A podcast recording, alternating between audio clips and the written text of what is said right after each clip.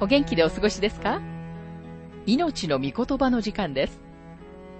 この番組は世界ひゃくじゅっかこくごに翻訳され、せんきゅうひゃくろくじゅうななねんからよんじゅうねん以上にわたって愛され続けている ジェイ Vernon McGee 神学博士によるラジオ番組スルーザバイブルをもとに日本語訳されたものです。旧新約聖書ろくじゅうろっかんの学びから雅歌の学びを続けてお送りしております。今日の聖書の箇所は雅歌いっ章じゅうにせつからじゅうごせつです。お話はラジオ牧師福田博之さんです。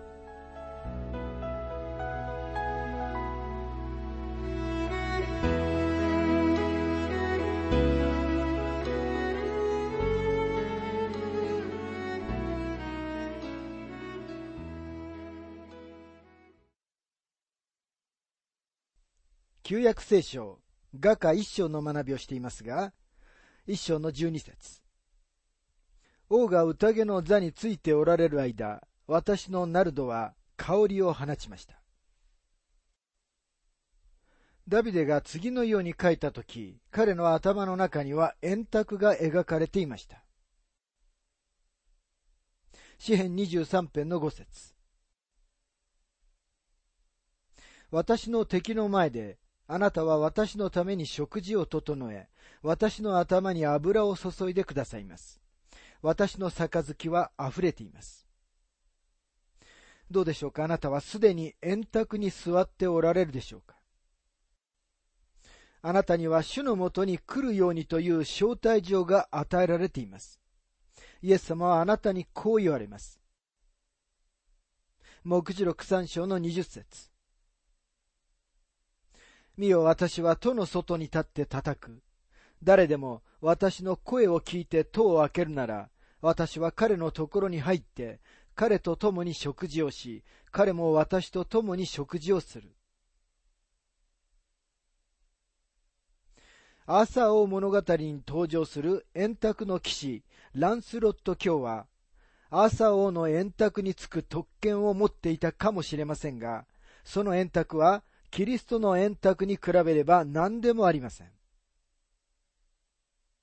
王が宴の座についておられる間、私のナルドは香りを放ちましたと書かれていますが、ナルドはキリストのご生涯の香りです。主と個人的に結びつくことによって、私たちの人生にもこの同じ香りが漂っていなければなりません。主のテーブルにつくことによって、私たちにも同じことが起こります。主の聖餐は、もしもそれが主との本当の交わりの時となるのなら、とても重要な儀式です。でももしそれがただの形式だけであったならば、それは何の価値もないのです。さて、花嫁はかなり親密なことを言っています。雅歌一章の十三節、私の愛する方は、私にとっては、この乳房の間に宿るもつ薬の袋のようです。英語訳は、私の愛する方は、私にとっては、もつ薬の袋。彼は一晩中、私の乳房の間にいます。原文ではこの文章をいくつか違う仕方で訳すことができます。ある訳は、それは一晩中私の乳房の間にありますとなります。それとは何でしょうか。それとは、もつ薬の袋のことです。信者にとってもつ薬の袋は、キリストを象徴します。博士たちが携えてきた贈り物の一つがもつ薬でした。キリストが死なれたとき、アリマタヤのヨセフとニコデモは、主の体に塗るためにもつ薬を持ってきました。もつ薬は、主の誕生から死までのご生涯全体を語っています。キリストは夜、あなたの胸に、そしてあなたの心に重くのしかかるべきです。夜中に目が覚めたとき、あなたは何を考えるでしょうか。次の日のことを心配し始めるでしょうか。でも夜、不安になったり、心配になったりするとき、その心配のスイッチを切って、主に向き直るのは素晴らしいことです。私たちはピリピ人への手紙よん章はち節に書かれている忠告に従う必要があります。ピリピ人への手紙よん章のはち節。最後に兄弟たち、すべての真実なこと、すべての誉れあること、すべての正しいこと、すべての清いこと、すべての愛すべきこと、すべての評判の良いこと、その他徳と言われること、称賛に値することがあるならば、そのようなことに心を留めなさい。すべての真実なこと、それはキリストです。すべての誉れあること、それもキリストです。すべての正しいこと、これも主イエスのことです。すべての清いこと、これも主イエスのことです。言い換えれば、パウロはここで、主イエスキリストに思いを馳せなさいと言っているのです。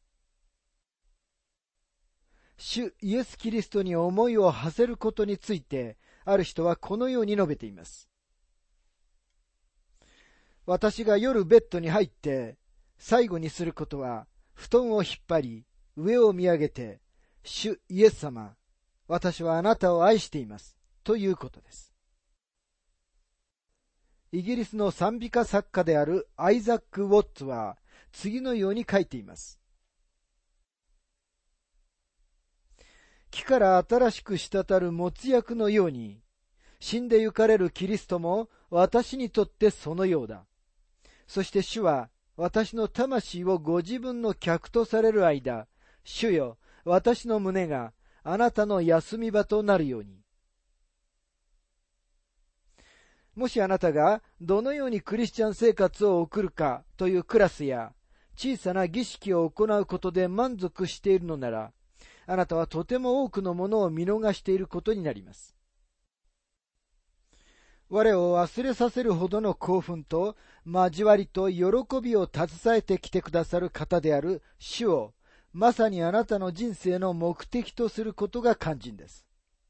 主の恵みと愛と憐れみとはすべてあなたのものです。今まさにイエス様は扉を叩いておられます。雅歌一章のじゅうよん節。私の愛する方は、私にとってはエンゲディのブドウ畑にあるヘンナ樹の花房のようです。英語訳ではヘンナ樹がキャンフィアと訳されています。ここに書かれているキャンフィアとは、糸杉のことです。ヘンナ樹の花と訳されている翻訳もあります。そして糸杉の花は、ヘンナ樹の花の色です。学者たちは、この書に出てくる様々な植物に関して、とても多くの研究をしてきました。糸杉は、大まかにパレスチナとトルコに育ちます。糸杉に関して、英国の聖書学者、キットーは次のように述べています。キャンフィアは、今は一般的にアラビアのヘンナ樹であるということで意見が一致している。樹皮の深い色、葉の薄い緑、そして白と黄色が柔らかに混ざった花は、かぐわしい香りとともに目に心よい。花はぎっしりと詰まった房になり、その心よい香りは、ソロモンの時代と同じように、今も喜ばれている。女性たちはこの花房を大層好み、手に持ったり、胸に刺したり、良い香りにするために部屋に飾ったりする。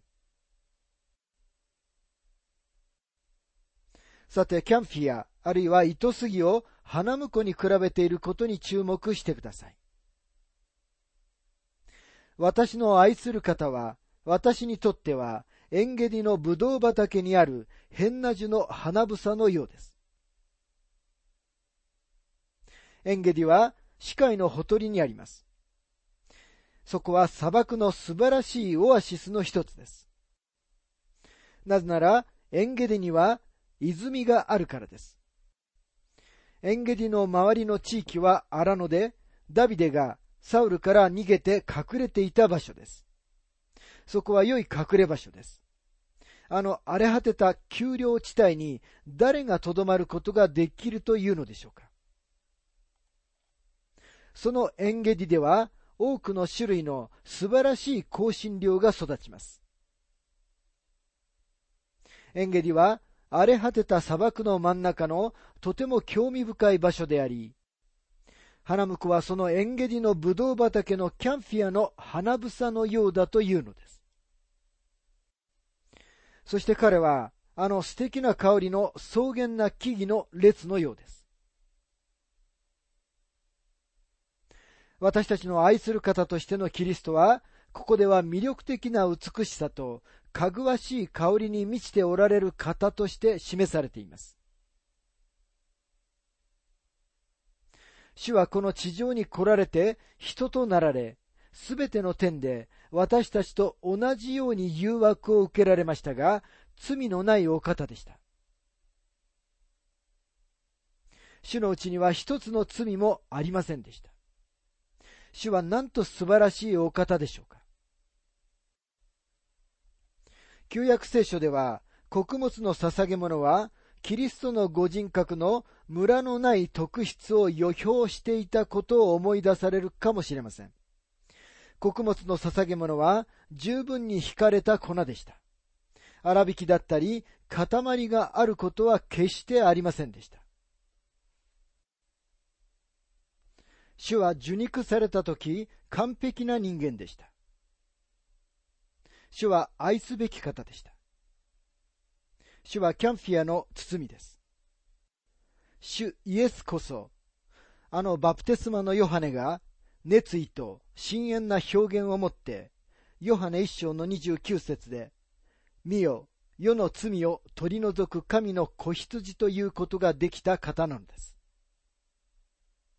もしあなたが主の御声を聞くなら、あなたの魂は生きます。詩編記者は主の素晴らしさについて、次のように述べています。詩編さんじゅうよん編のはち節。主の素晴らしさを味わい、これを見つめよ。主イエス・キリストは生贄でした。主はエペソご章のに節にあるように、ご自身を神への捧げ物、また供え物とし、香ばしい香りをお捧げになりました。主は天に昇っていった全焼の生贄を象徴されたのです。全焼の生贄は、イエス様があなたや私のためにしてくださったことによって、神様が完全に満足されたという事実を語っています。神様はイエス様によって満足しておられます。ですから神様は次のように言われました。マタイさん章のじゅうなな節。これは私の愛する子、私はこれを喜ぶ。神様はイエス様によって満足しておられることを宣言されたのです。どうでしょうか、あなたはイエス様によって満足しておられるでしょうか。多くの人々は満足していないと思います。もし満足していたなら、彼らは地球の表面をあちらこちらと走り回って、何か他のことの中に満足を見つけようとしてはいないと思います。人々はこのこと、あのことを聞くために走っていって、いつでも何か新しいものを探しています。私たちはバイブルスタディの技術や詳細にあまりにも夢中になって、イエス・キリストのご人格を見失ってしまわないようにしなければなりません。私の愛する方は、私にとっては、エンゲディのブドウ畑にあるヘンナ樹の花房のようです。それが主なのです。聖書の中では、主イエス・キリストの唯一性に大きな強調点が置かれています。主は、父なる神様のただ一人の御子です。また主は唯一の良い羊飼いです。また主は唯一の本当のブドウの木です。また主は唯一の世の光です。主は父なる神様の唯一のしもべです。そして主は罪のための唯一の生贄なる方です。また主は唯一の道であり、唯一の真理であり、唯一の命なのです。その上、主の完全な一致の中に全く尽きることのない豊かさがあるのです。主は同時に香り高い花房でもあります。主のうちには一致があります。そしてまた主の中にはすべてのものがあるのです。神様の子羊の中に数えきれない恵みが調和して存在しています。主の中にアブラハムの信仰、ヤコブの説得力、モーセの柔和さ、エリアの熱心さ、ヨブの清さ、ヨハネの愛を見つけることができます。すべてのものは主のうちにあって豊かで完全なのです。主のうちには、真理、義、知恵、愛、憐れみ、友情、威厳、力、主権、謙遜さ、忍耐、信仰、熱意、勇気、聖なること、そしてすべての恵みがあり、すべてのすべてのお方なのです。さて、花嫁が自分の花婿に対する警護を表現した後、彼は彼女に次のように言います。雅歌一章の十五節。ああ、我が愛する者、あなたはなんと美しいことよ。なんと美しいことよ。あなたの目は鳩のようだ。そして彼女の反応が次の節に出てきます。私の愛する方、あなたはなんと美しく親わしい方でしょう。彼女は、私をご覧にならないでください。私は日に焼けて黒いのですと言った人物なのです。でも彼は彼女に言います。ああ、我が愛する者、あなたはなんと美しいことよ。なんと美しいことよ。私たちキリストの花嫁は罪を犯しました。私たちはダニエルと共に次のように告白しなければなりません。ダニエル書きゅう章のご節。私たちは罪を犯し、不義をなし、悪を行い、あなたに背き、あなたの命令と定めとを離れました。この告白は、その人が神様の子供であるのなら、一人一人の告白でもあります。でも主イエスは私たちのために取りなしをしてくださいます。ヨハネじゅうなな章のろく節で主は次のように述べています。彼らはあなたのものであって、あなたは彼らを私にくださいました。彼らはあなたの御言葉を守りました。私たちの大祭司である方が、あなたと私のために嘆願していてくださるのです。神様がヤコブの咎やイスラエルの邪悪さをご覧にならず、バラムが彼らを呪うことを許されなかったように、私たちはキリストのうちにあるので、父なる神様は私たちのうちに咎を見られることはありません。神様が降りて行かれて、ご自分の民を取り扱われました。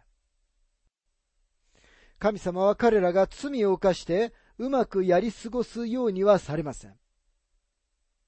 でも神様は、異教徒の預言者にイスラエルを呪うようなことはさせませんでした。神様はイスラエルをキリストのうちに見られました。ですから今日、神様は私たちをそのように見てくださいます。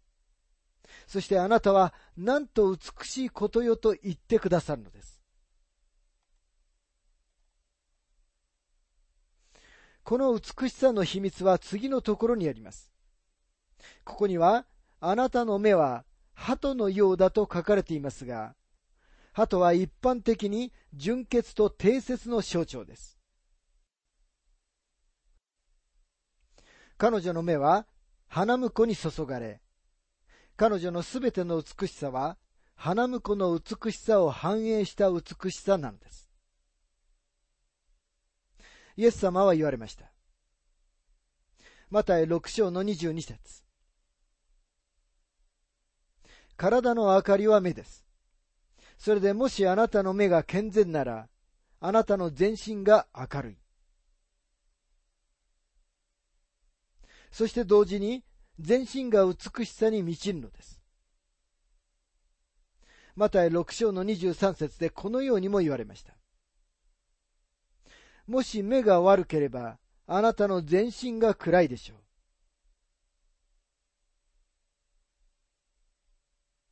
キリストと同等に、他のものに目を注いでいる信者には、主の前に何の美しさもありません。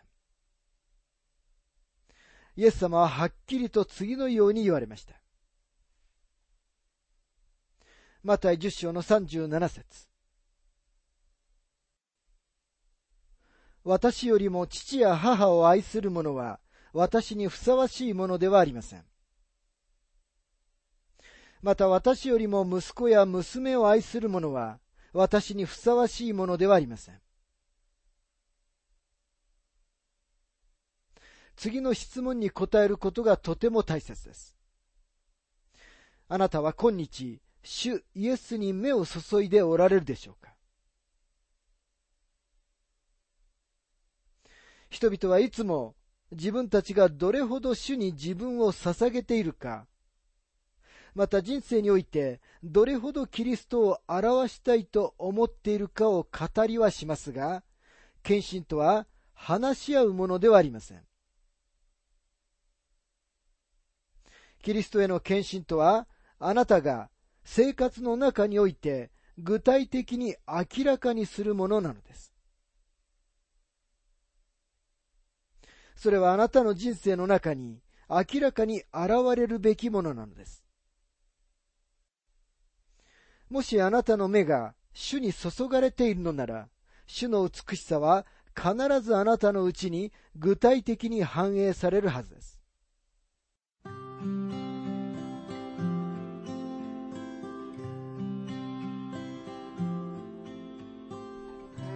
命の御言葉、お楽しみいただけましたでしょうか。今回は、乳房の間に宿るもつ薬の袋というテーマで、雅歌一章じゅうに節からじゅうご節をお届けしました。お話は、ラジオ牧師、福田博之さんでした。なお、番組では、あなたからのご意見、ご感想、また聖書に関するご質問をお待ちしております。お便りの宛先は、郵便番号 ごーきゅうにのはちさんよんご、大阪府堺市浜寺昭和町 よんのよんろくに、浜寺聖書教会命の御言葉の係。メールアドレスは全部小文字で ティーティービー ドット エイチビーシー アット ジーメール ドット コム です。どうぞお気軽にお便りをお寄せください。それでは次回までごきげんよう。